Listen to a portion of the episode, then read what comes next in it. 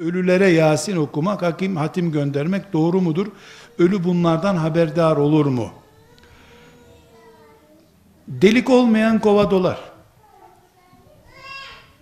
İbadet olan herhangi bir şey, Kur'an, namaz, oruç, her şey ibadet olarak yapıldığında, ticari yapılmadığında, parayla ve arkadaş hatırı için yapılmadığında, Allah için ezan okununca namaz kılınır gibi yapıldığında her ibadet sahibine de hayırdır.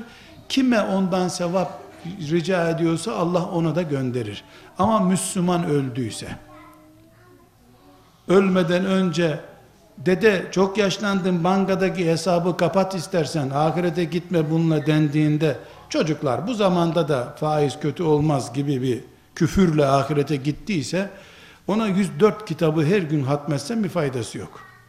Kur'an ibadet mümine rahmet olur.